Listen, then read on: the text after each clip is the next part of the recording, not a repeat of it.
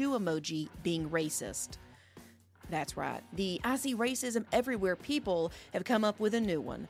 Ballerina Misty Copeland posted to Instagram this question quote in an era where apple showcases diversity across its emoji spectrum why is the pointe shoe left behind here's her full prissy rant about racist emojis that you never needed to hear this sobfest turned into a petition on change.org in copeland's petition she talked about quote moments of triumph and challenge she goes on to say quote one of those challenges was the ubiquitous european pink pointe shoe a shade that didn't reflect my skin tone. Well, slap my and call me a bigot. When did an inanimate object, a digital graphic people carelessly send when texting, become the forefront of the war on racism? Who even knew they made ballet shoes in a variety of skin tones? Not me. Oh my God, what the hell?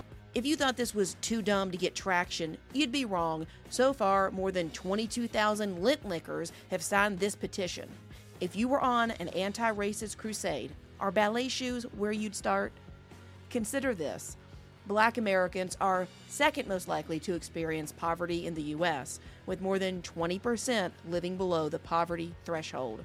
Black Americans have only 10 cents for every dollar in wealth that white families have. A black person is five times more likely to be stopped without just cause than a white person. African Americans are more likely than white Americans to be arrested. They are then more likely to be convicted, they're also more likely to experience lengthy prison sentences. African American adults are nearly six times as likely to be incarcerated than whites. According to the ACLU, blacks are nearly four times more likely to be arrested for marijuana possession than whites, even though their rate of marijuana usage is comparable. Blacks make up nearly 60% of the U.S. prison population. Black Americans make up nearly 30% of all individuals arrested in the U.S., more than double their share of the total population.